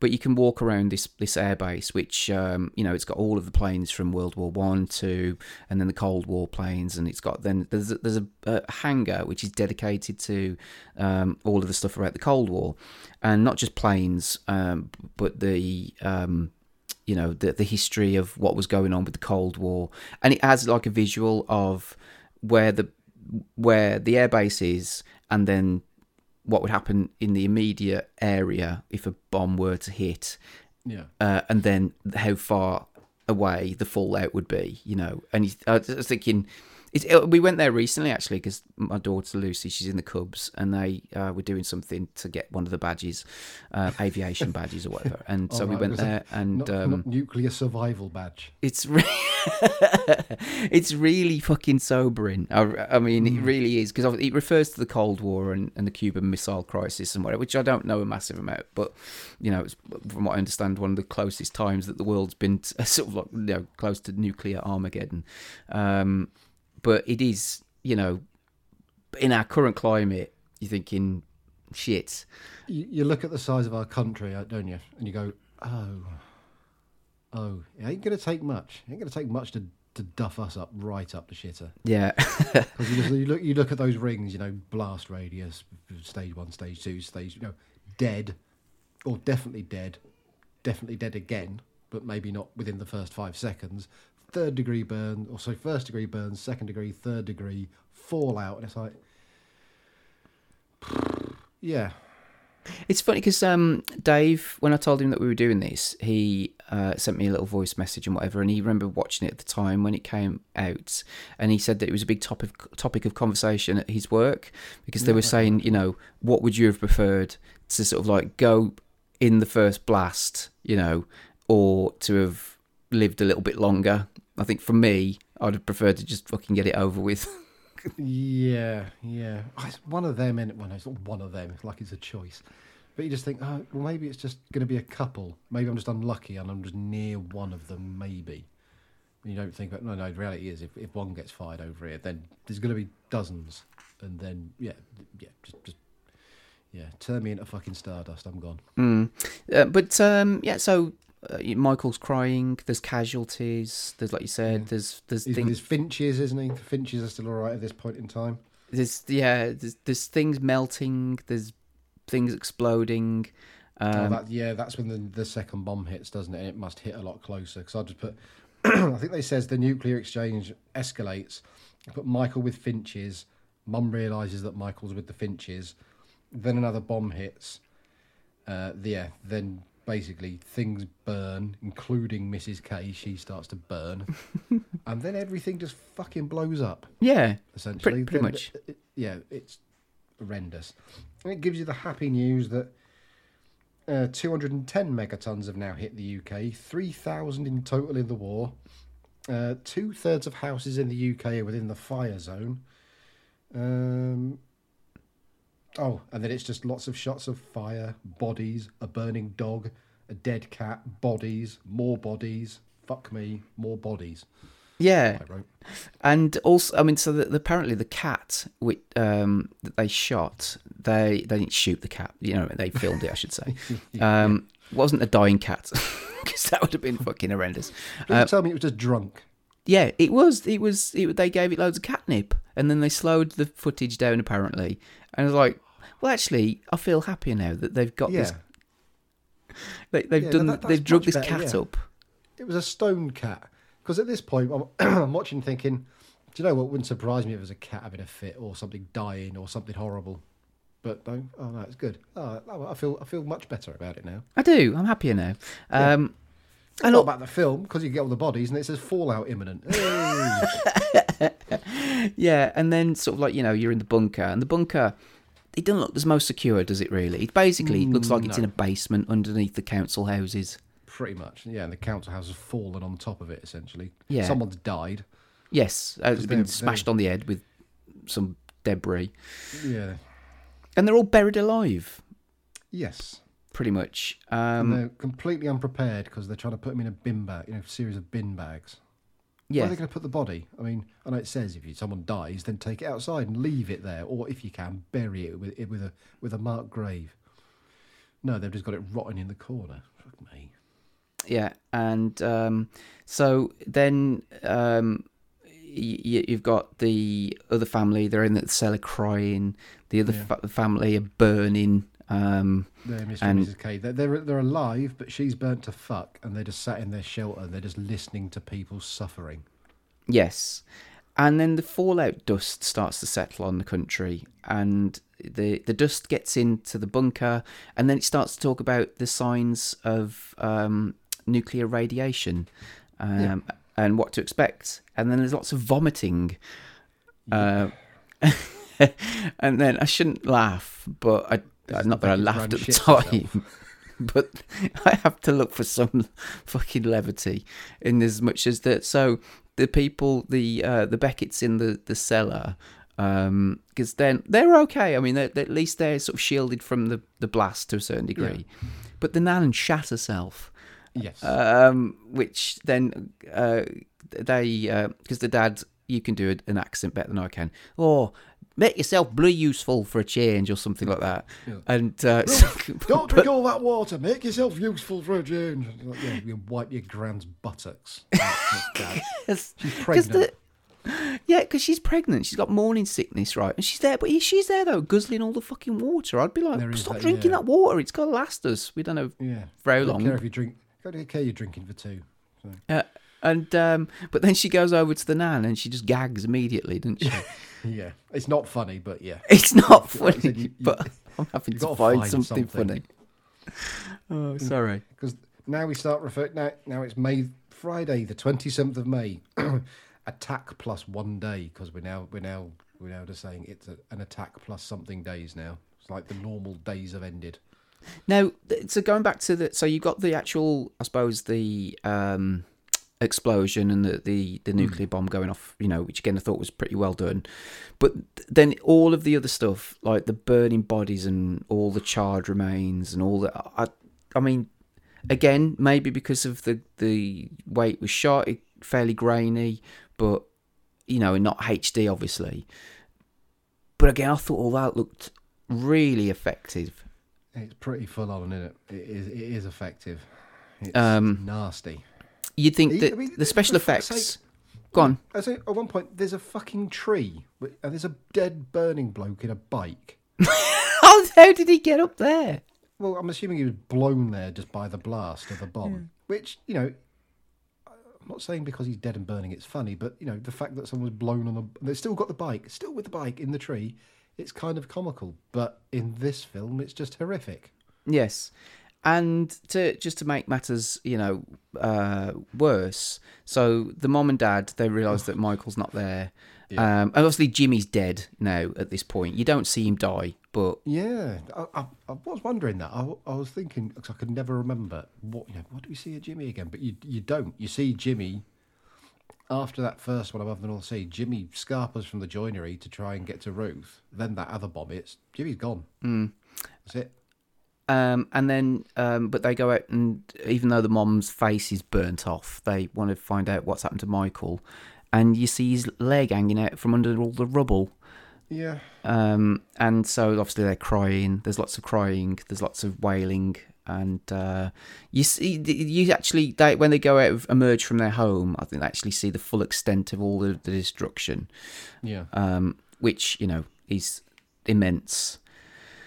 Um, and then it's three days after the attack, and it's total chaos in the bunker. You know, they're all shouting at each other. They're all they don't know what they're doing, really, do they? No, no. All that lovely fallout's coming in through the air filtration system. Yes. And uh, yeah, they're arguing over roads.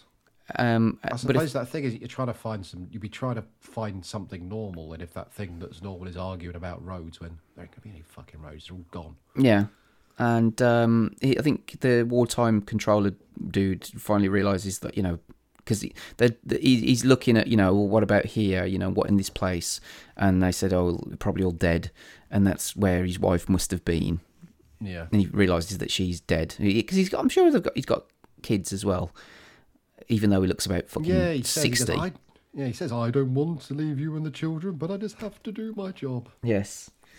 Um, and so now it starts to escalate in as much as so you got attack plus one week.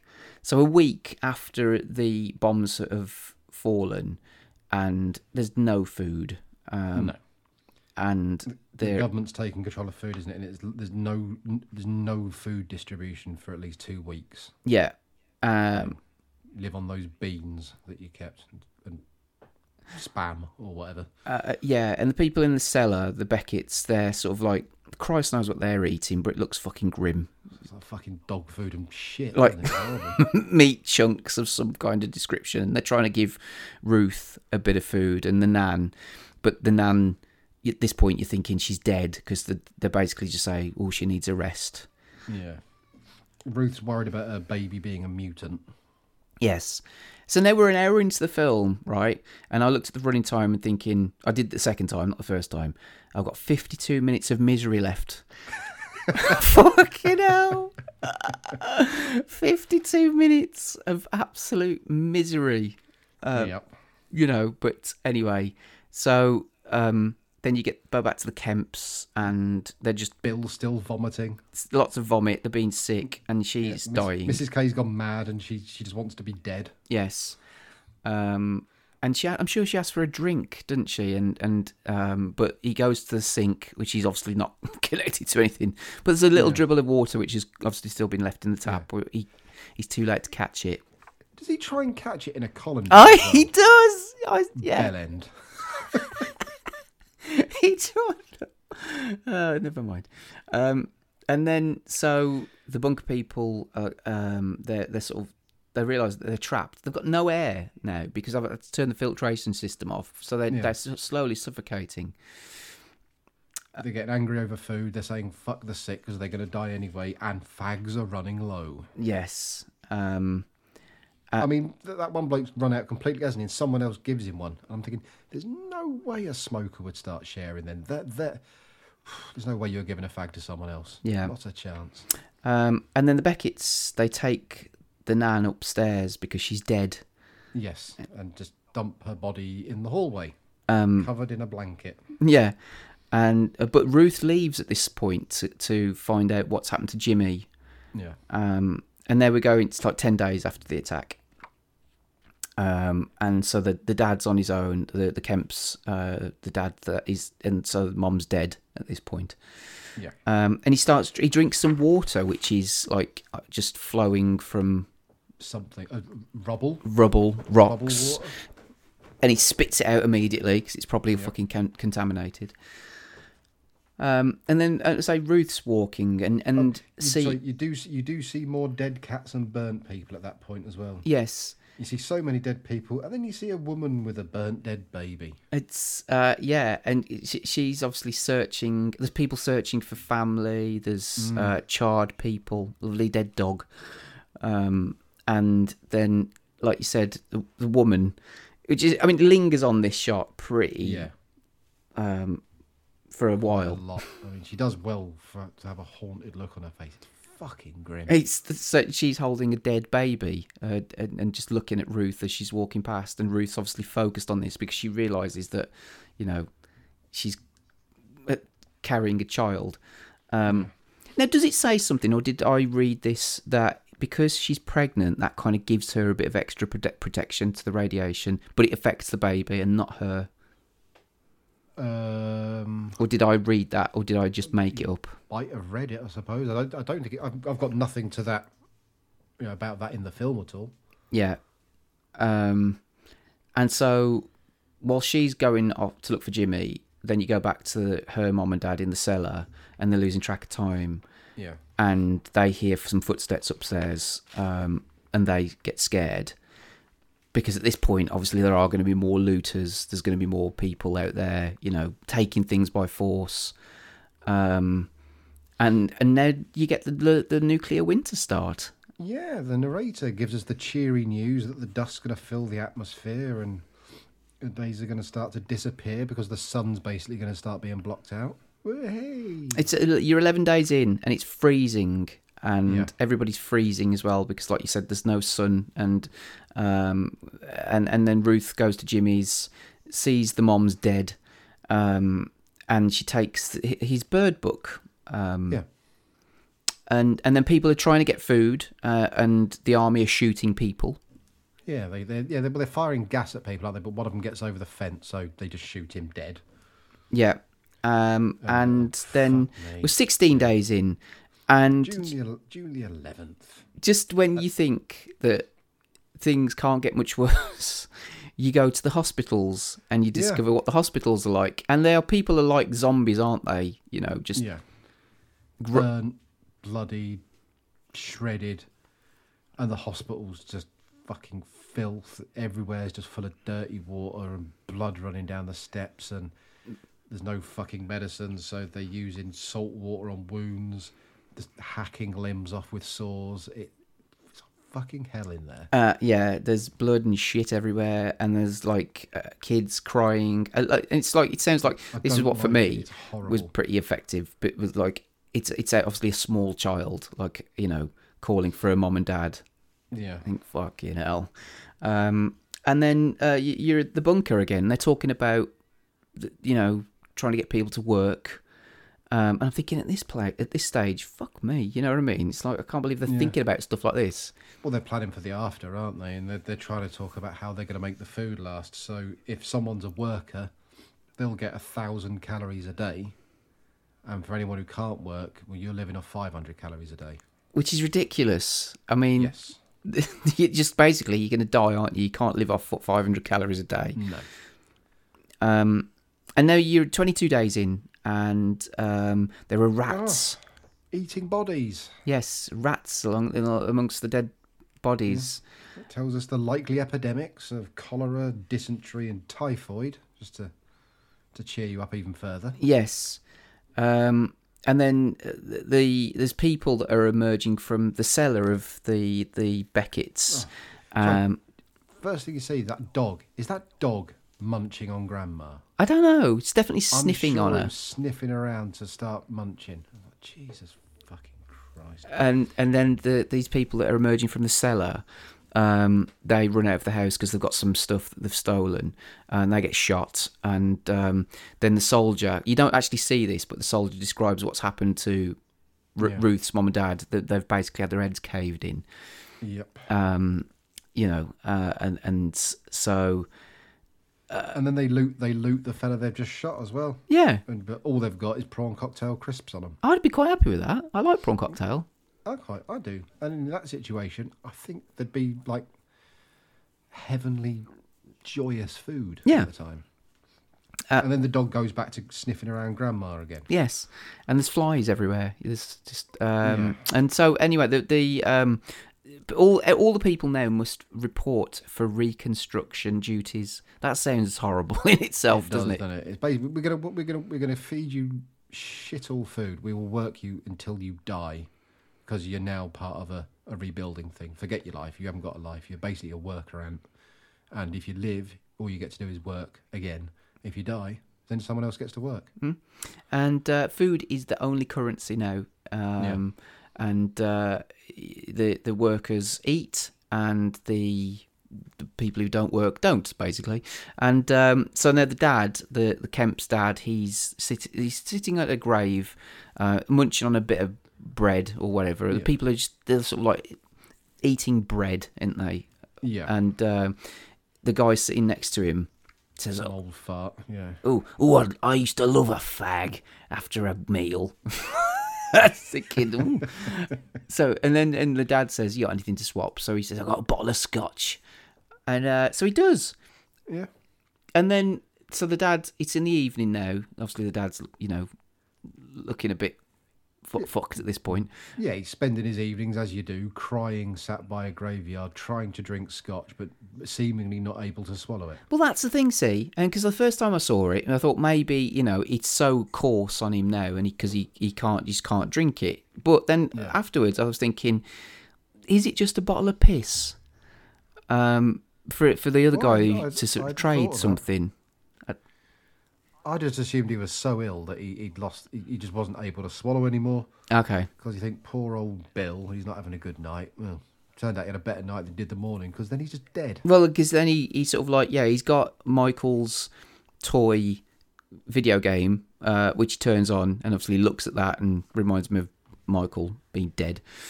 Um, and so he's sobbing, and then he's dead. Um, Yeah. and then the, the other thing, so then you get a nice little cheery fact of that the because there's no Oh, fucking hell, yeah. there's nowhere for bodies to be buried any longer, and so they uh, basically just leave them there. Yeah, there's no fuel for cremation, no fuel for bulldozers. Digging by hand is a waste of manpower, and the uh, estimated unburied corpses 10 to 20 million. Yes. Um, and then there's growing numbers of looters. Um, and the um, the the people f- finally get down to where the bunker people were kept, and discover that they're all dead. Yes. Um, and then Ruth goes home to find her parents dead. Yep. Uh, in the s- Rats are eating grandma at this point, aren't they? yes, um, The flies are buzzing downstairs. yes, um, and then um, there's special courts which are set up, which basically they're just executing people, aren't they? Yeah. You do anything wrong, bang. Uh, Not working, dead. Yeah, and if, so we're five weeks into the, into the, the attack now. I've just put everything is fucked. um, and then yeah, so the people are out looking for food, um, and the, the They're to escape fallout. cities, aren't they? Yeah. Yeah, it's a, it's approaching its sort of peak. Yeah. Um, people are freezing. There's no food. There's no water. Um, she's Ruth's there. She's trying to. She's smashing a tin against a rock, trying to open a, a can of mushy peas.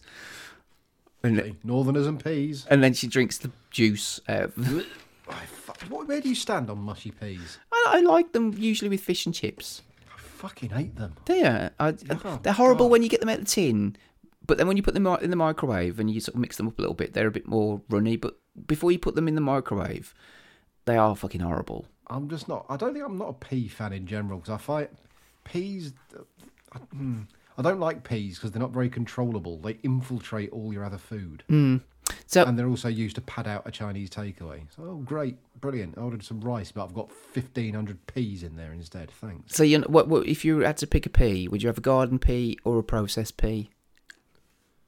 Well, they're they the same thing? No, like a garden pea, they're smaller. Obviously, it's supposed to be at the garden. The processed peas, they're like slightly bigger and they've got more skin on them. Are they? Yeah. I don't mind. Well, I said I don't mind 'cause I don't really like peas. Marrowfat peas. That's those are like processed peas. Yeah, that's yeah. They've got like a min- slightly minty taste to them. Yeah. Are they just a different variety of pea? Yeah, I, I don't know. I mean, like, um, I, I uh, you'll you'll like this then if you think everything's uncontrollable. So the other night we had something to eat. I think we had a pie, um, and um, so we had peas and sweet corn, um, like mixing them together. Nicely done. Just uh, that infiltrated everything. Um, and my shite the next day was it's weird, isn't it, with peas and sweet corn? It's like you chew it up and it, it comes out whole. How does that happen? I don't know. Does that happen with peas as well? 'Cause I don't really eat peas, but sweet corn. It's always nice to turn around and see a little sweet corn eyeball winking at you. Hello, son. Hello, son. I've seen you all the way through. I'm still here. Yeah, it's like how the hell, you know, have you been through my digestive system? I mean, Well, first of all, you missed not being chewed by my teeth. Yeah, and I could swear that I chew them. Uh, It's like they, it's like they're like T they're like T one thousand. You can chew sweet corn as you swallow it, it just comes back together again. Yeah, and then- and then treats your internal organs like a fucking water slide. And then it goes through like your, your digestive system. You know, the acid doesn't burn it away or whatever, and then turns into shit. But then it's like, how? How have you somehow escaped? Surely that's it. If there's a nuclear war, what you need to, you, make, you need to make a bunker out of sweet corn. Oh god. Um, and then so anyway, now Ruth's again. She's on her sort of like you know um, her uh, journey, odyssey, whatever you want to call it. Uh, and the the so the, there are police actually you know rounding up homeless people. Yeah, they're taking them to Buxton, which is 20 miles away from Sheffield. And yeah, so and people who have, have somehow houses have survived the blast, uh, now being having f- people forced upon them, uh, Yeah. strangers to live in their houses. That'd be fun, wouldn't it? Yeah, and some old cunt says no. and then I don't, but but they fall. What I don't understand is though, because he gets like four. He's got what's he two spare bedrooms. They shove a load of people in his house because you know they've got the right to now. So fuck you, old man. But then he manages to kick them out the next day. I was like, fuck that. I'd kill him. Was he got a gun? Because I think I don't know if you hear a gunshot. Uh, right. I didn't know if it was a gun or something, just throwing bags outside. Mm. But even so, you just overpower him. 'cause You, a, you'd, you'd have that gun for a start in that situation. It's like, no, no, no. You're about 87. All I've got to do is just get either side of where you are, and I'm just going to snap your neck like a twiglet. Mm. Uh, well, and also just going back a little bit, the before they'll die of suffocation, um, they're talking about prisoners, aren't they? It's like what do what do we do with prisoners? And and they like even suggest, well, let's just shoot them all. Um, Yeah. you know, because well, that, it's a waste of uh, supplies, isn't it? Yeah. Or resource to keep him alive. Um, so anyway, then Ruth uh, sees Jimmy's mate Bob, who's somehow still alive, but he's got a burnt face. Yeah. Um, and there were six weeks after the attack, and Yes. um, she's they, they find a dead sheep, Yeah. uh, which he has got a little penknife, but somehow manages to Fillet it. cut into maybe it. he's going to skin it. But what I like is like, no, it might not be irradiated. I thought It's, it, wool would have absorbed it all. It's got a thick coat. Oh, yeah, yeah, I think I think it's going to get past a sheep's coat. Jim. Um, but they so they're they're then eating raw meat, eating raw Yeah. sheep, um, and uh, yeah. So there were four months, and things do start to jump ahead a little bit now. It's four months after the attack, um, and seven between seventeen and thirty eight million people are dead. Um, there's no crops or hardly any crops to go around. Yeah, because their attack was in spring. That fucked the crops. yeah, collecting wheat is the only th- or the, the only little bits that they've got left is is a, a priority, Uh, um, and they've got no fuel or hardly any fuel, so it's probably the last time that these tractors and combine harvesters are going to work. Yeah. Um, oh, and then it, it tells the effects of radiation on early early pregnancy can lead to deformity and retardation. Yes, and so but now she the baby's due, and so she manages to go into a, a an old farmhouse. Yeah. After well, there's a dog outside that wants to rip her face off as well. Yeah.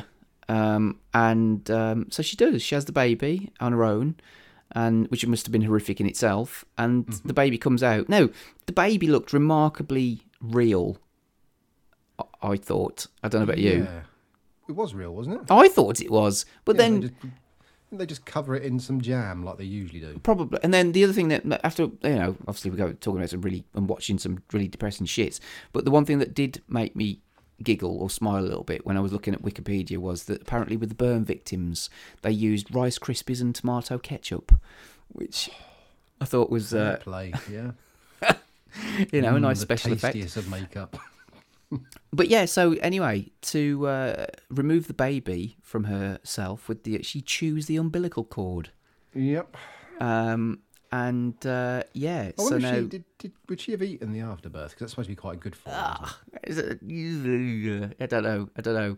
Well, it's essentially like black pudding, I suppose. Um, and then Ruth, she looks fucked at this point. I mean, she does look pretty Yeah. fucked. Her eyes are all blocked. This is Christmas Day, isn't it? So yes, this is Christmas Day. Um, the the baby, they're all sitting around like a, a fire, and um, the baby's crying, and then it stops, and you're thinking, "Oh, the baby dead?" Yeah, I thought that. um, uh, because there's, everyone's shivering. It's obviously freezing cold. Everyone's freezing cold. Um, but the baby hasn't died. It's the first winter because it's winter now as well. But just just to give you the good news that at this point in time, the very young and the old are starting to die because of the because of the conditions because they can't hack it. So essentially, gener you know, we're getting to a generationless society. Mm. Yay! Um, and now we're. I think it says it's ten months Ten, after ten the, months, yeah. after the attack. Um, and she's trying to get grain, um, and and smashing it with like a rock to Yeah. But I think it's just the husks, isn't it? So there's no there's nothing there to be flour really. Mm. I mean, how would you do that anyway? What would you do with it? I mean, what could you do with it? I with don't it? know. Well, so you could spit in it and make a sort of horrible flatbread out of spit and flour. Um, and and so a year after the attack, and um, All right, was she? Because she like there's a bloke basically selling rats. dead rats, yeah, Yeah. Frozen she- rats, like you, you know, Yeah. they, they don't look fresh kills. They look like No. they've, you know, Was she offering herself for that? Yes. Was she prostituting for rat meat? It's basically yeah. So it's she's trying to get some rats off him, but he ain't having it. And then he starts sort of like coming on to her, and she's like, "Okay, what? Fuck it. I'll, you know, give me three of your rats, and you can shag me or whatever. Yeah. Or I'll do. But- I, I'll do whatever. Yeah. Yeah. But good news. Good news. The sky's starting to clear. Yes. I mean, the bad news is the UV radiation's way higher than it ever was, so obviously uh, cataracts and cancers are more likely. Yes. Um, and then p- people are, are sort of working, um, and Yeah. It was like that the harvest get worse, and then we see flies and maggots now crawling over the bodies. Flies and pestilence. Yes. Yes. Um, and now, what is it? Three to eight years afterwards, the population reaches its minimum level. Yes. Sinking to medieval levels. And Ruth is she's blind now at this point, pretty much, Yeah. isn't she? She's got no. She didn't look like she got any sight, and she's Yeah. dying. And you, you, so it's like Ruth and her daughter. You get Oh, like that- a bit of a still shot. later, yeah, yeah. Um, and they've the girl's got very limited vocabulary at this point because she doesn't even say "mom," does she? She just No, goes Ruth, Ruth. Ruth, Yeah. work, work. And Ruth's like lying down in a bed somewhere, and Then she dies. she's dead. Um, So she, so she loots her a bit first. yeah, takes takes a few off. bits off her. Uh, and then and then so you, you now it looks like a school or some. Uh, is it like an old school building or something? Something like that, isn't it? Yeah, and it's kind of like a school now. This is this is the new. s- you know, This is what school is. Is a bunch of terminally depressed-looking children. They're sat, they've somehow got like an old TV and VHS thing working, Mm. barely. And they're watching some science program on VHS about skeletons, and obviously this is all they've got because the and I use the word teacher in the broadest possible sense. The strange-looking, portly woman in the background is just sat there mouthing all of the words because she must have heard it hundreds of times. So this is everything they've got. They must have one tape. Mm, they've just rewatched it over and over again, and um, so now, uh, like I said, it does jump a lot. But you're 13 years after the attack. Yeah. So would that mean how old would uh, Ruth's daughter be at this point? She'd probably be 12? Uh, 12, 12 and a bit because she was pregnant. She was. When did she give birth? She gave birth. She gave birth. She certainly gave birth. When did she give birth? Um. Da, da, da, da, da, da. Um. Do do do do do do do. Doesn't actually say. It was like six. She gave birth. It was about six or seven weeks after the attack. I think she gave birth. Hmm. Yeah, so she's So- about 12, like you said. Yeah. Um, and so her daughter, so the, Ruth's daughter is in like an an old. It's not a shack. It's like a, like a. What do you call it? An old building. Yeah. And then these two young men come in. Yeah, And she- they want they want her coney because she's caught a rabbit. Yeah. but their English is terrible. And they've got Get that, get that. Yeah. Ugh, hated it. Yeah, he's got limited vocabulary, a- all of them. Um, and she goes off with them a little bit, starts stealing food with them. One of them gets shot. Yep. And then s- they end up back at this kind of like building, um, and they've stolen some food, and she starts eating it, and then he wants some of it, um, and he tries to wrestle it off her, and then, oh, well, y next thing you know is that he rapes her, but you don't see it. No, You just Yeah, yeah. The, the one thing it just it doesn't show. uh, and because the camera just sort of pulls away and you see outside the building and you see you're hearing her like grunting and him Yeah. forcing himself upon her or whatever um, and then yeah more images of dead or dying people but they look real like Yeah. you know they don't look like they've made up they look like they're actual they- real they- shots Yeah, they look like uh, archive archive pictures of death. Mm. And um, she's pregnant.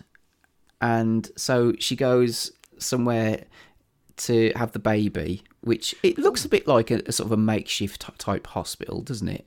Yeah, but on the way there, she goes past. and There is like some. I mean, it's like.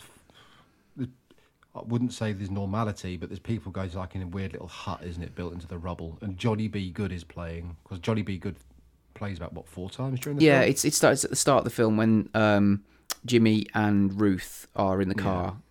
I think Um, it's probably in the pub at some point as well. And then the other thing as well is when she's sort of on her way to this this um, infirmary or whatever you want to call it. There's you see like hanging bodies. You don't see the you don't Oh, see the, them yeah. hanging from the neck, but you see their feet.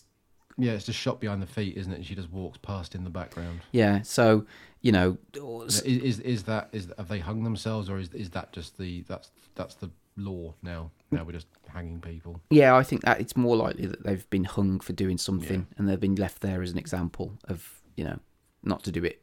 Um, but she goes in, stick, talks to this woman, this old woman, goes, Babby, Babby, come in. Um, that's fun, woman don't give a interesting. It's funny because in the Midlands, in certain parts of the Midlands, like where we are, and then further afield, like with Babby. Dudley and you got the Black Country, um, they actually do say Babby. Um, How are you, me Babby? And I've heard a couple of people say it up here, but when you get to like Barnsley, they don't say babby, they say Ben. Ben. Oh, I've heard that from like a you know from a a northern like from Newcastle and not Yeah. that kind of way. But um, anyway, it goes, uh, Babby, Babby, come in.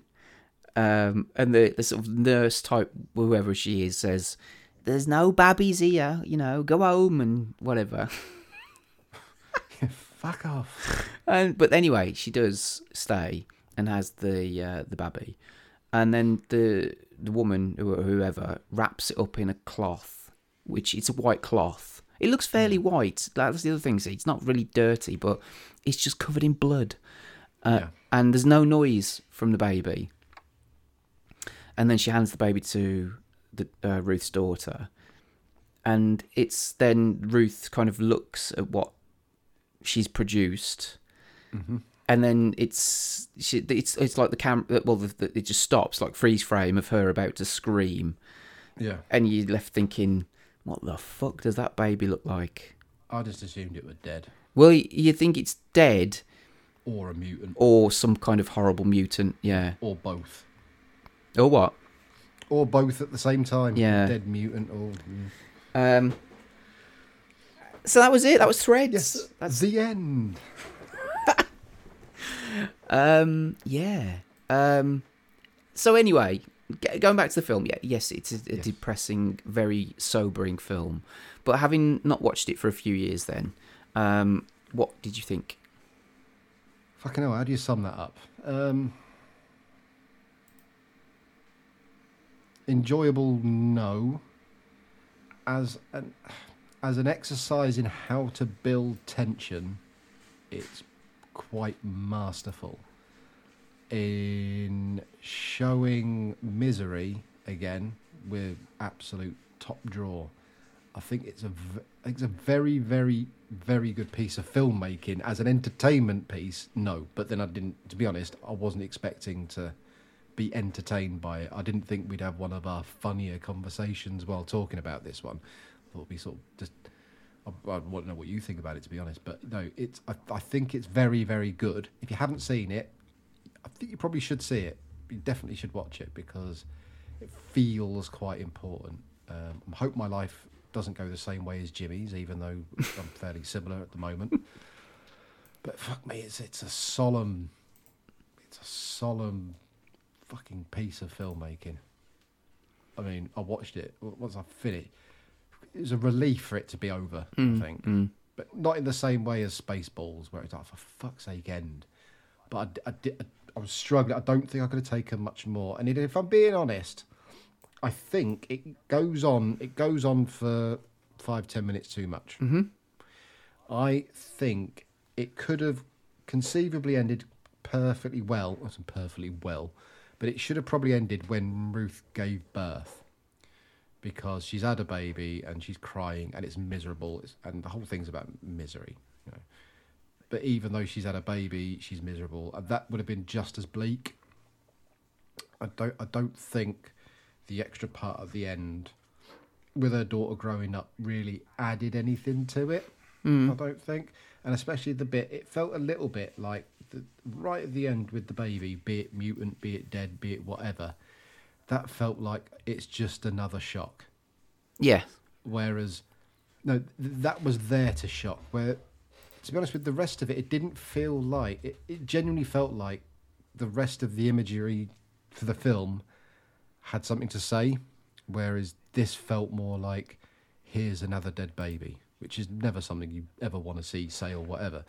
But that felt a little bit exploitative at the end with with that, and I don't think it needed. I think if you'd have had the bit with Ruth giving birth, that would have been enough, and still would have ended on a tremendously miserable moment. Or maybe when Ruth died, I, the last two or three minutes, I don't think it added anything to the context of describing what the world would be like because I think you had a pretty damn good picture of it by then. I don't think it needed needed that last bit. Mm. But I can't say I enjoyed it, obviously, but I I admire it for what it is. I think that's probably the best way I could put it. Yeah, I, th- I think you're right. Um, because you see a lot of post post apocalyptic films, don't you? Like suppose like Yeah. Mad Max and various other things like that, and you're thinking, you know, it, it's grim and horrible, but there's a sense of excitement to it all as well. You know, Yeah. Car chases and and you know mad shit happening. Yeah, it's about a po- po- civilization when it's got past this. Yeah. and it's rebuilt into something slightly different. But like you said, yeah, it's it's exciting. This is not exciting. No. This this this, this is this is horrendous. It, yeah, and so um, it's it's interesting what you said, and I, I agree with you in that. I mean, so I gave this a four. I can't remember if I gave it a four or four and a half out of five on Letterboxd, um, because uh, like you said, I think the first forty minutes of it, is, you know, the, the way it builds up is really really good, um, and the, all, all of the effects and everything. You know, I suppose what would have been on a limited budget, um, which was effectively, I suppose, for a TV film because it was shown on the BBC. Yeah. yeah was really well done. Um, and it was horrible, and it was not something I think I will ever watch again because I've seen enough of it now. I've like I said, I've watched, it, watched twice, it twice. in, in the space of nearly two weeks. See, I've got I've still got one left in me, but I can leave that a few years. Whereas you, oh, Jesus. It's not something that you would sit down. Well, I did, but you know, you can't imagine that you'd. Sit, uh, did you watch this on your own? Did you watch this with Oh Becca? yeah, I, I watched it on my own. She was out. She's seen it. Becca's seen it before anyway. So Oh, okay. seen it more recently than I have. But um, yeah, I watched it on my own, and it, wa- it ki- kind of because I can remember bits and bobs of it, and I, and I know and I knew its reputation. I knew it was going to be horrible and miserable. But it's really weird to to think. Right, I'm. Well, I said I was looking for. A, I'm in my head looking for a time when I go. I'm going to watch Threads, but I suppose that was this time. Uh, we're doing a show about it, so I need to write notes. So I'm going to watch Threads. But I can't find that sentence fitting in at any other point. No. So, So uh, yeah, and I'm glad I watched it um, because I think, like you said, it's quite an important important piece of work, and it's um you know if, if anybody needs to watch it, then you're thinking how world leaders need to watch something like this right now.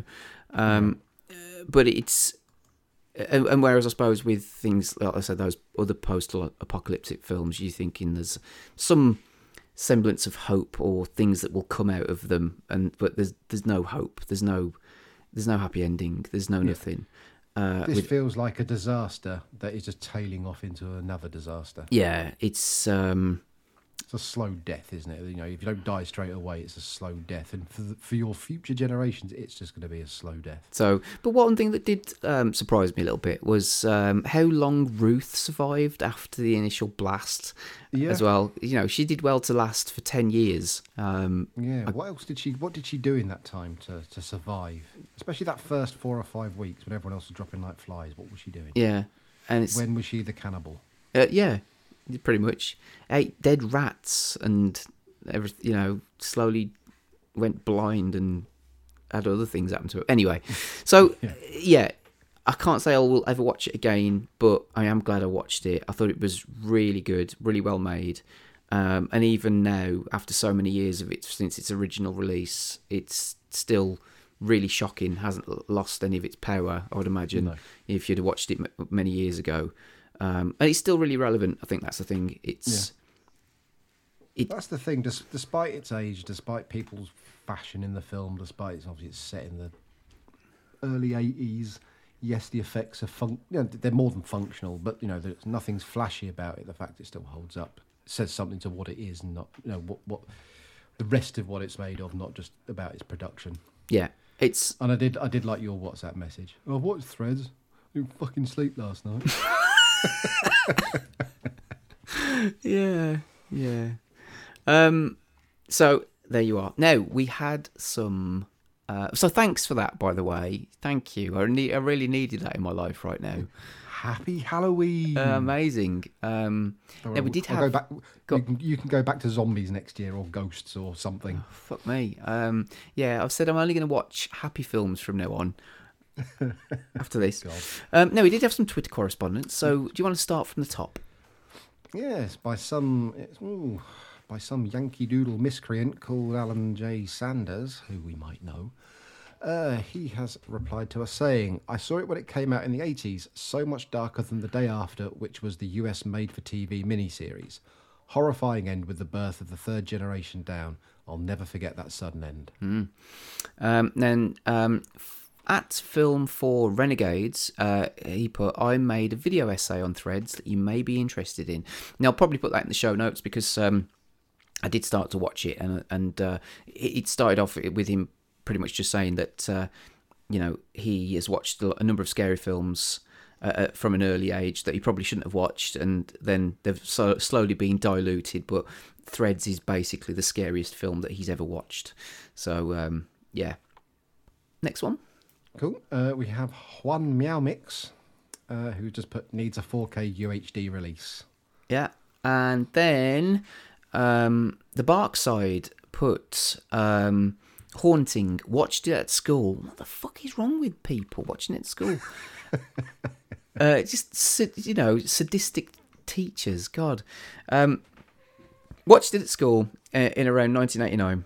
I'm too traumatized to watch it a second time, and then um, also she put uh, it also taught me the only thing I know about Sheffield. Strangely, folk from Sheffield don't seem impressed when I share my knowledge. So I asked, "Well, what was it that you didn't know beforehand?" Um, and she said, "The fact that they make steel there." Um, oh, and also a major target for the Russians, apparently. So two facts. Not surprising. Not surprised. You need a hug. It's a tough watch. So, yep there you are. And I will also, um, I, I perhaps won't read the whole thing out, but Dave did write a review um, of the uh, release that came out on DVD in 2018, um, which um, obviously, you know, he um, goes into some detail. Uh, I'll read the last paragraph. Threads continues to be a harrowing viewing experience, yet one which everyone should watch. Accompanied by informative and entertaining special features on the two disc release, it's a must buy for all of us who watched back in 1984, and especially those who have never seen it at all, as a warning as to what may happen. So there you go. I'd agree with that. Although I, I, I missed that review. I apologise. Um, but also, I, I do agree. I think that the way it jumps ahead so much in terms of its timeline and everything, like you said, it, uh, uh, it probably does feel a little bit like it's a bit too exploitative, potentially. I don't know, but I mean, like I said, it's. Um, I get. I, I totally get your point. Because I thought it started off like a like, it started off like a film about a family, then that expanded into the world about world events, and then obviously because everyone died, it narrowed back down again. And I think it should have narrowed just on Ruth and just the baby. So then you've got yeah, so you've got narrow, wide, narrow, which could almost be like the shape of a of a mushroom cloud. Oh, I like that. There you are. Right, so it's my pick next time, and I said that I was going to pick something lighter. However, oh, however, however, I've I've decided to carry on a little bit with this theme. Oh bloody hell! but in um, a much more entertaining and sort of throwaway fashion. And it's also a film you've never seen before because I do you remember know? I've asked you about it, and it's a film I haven't seen for a long time either. So, um, but we are going back not that long. It, well, it's say not that long. We're going back to 2008. Fucking hell, that's the newest film by some margin. Uh, it is, and I'll give you some cast members. So uh, we've got uh, Bob Hoskins, right? Rona Mitra. Didn't she play Lara Croft for a while? Uh, I don't know if she did it as, a, As a- one of the model. models. Yeah. Right. Uh, no, not yet. I think I've ever seen a film with her in it. So okay. Well, there you go. Well, she's the lead actress in this film. Really? Yeah. Uh, Okay, Sean Pertwee. E- Right. Okay. He was. I haven't got a fucking. He was in Dog Soldiers, weren't he? Yeah, he was in one of the uh, films that we talked about before, Dog Soldiers.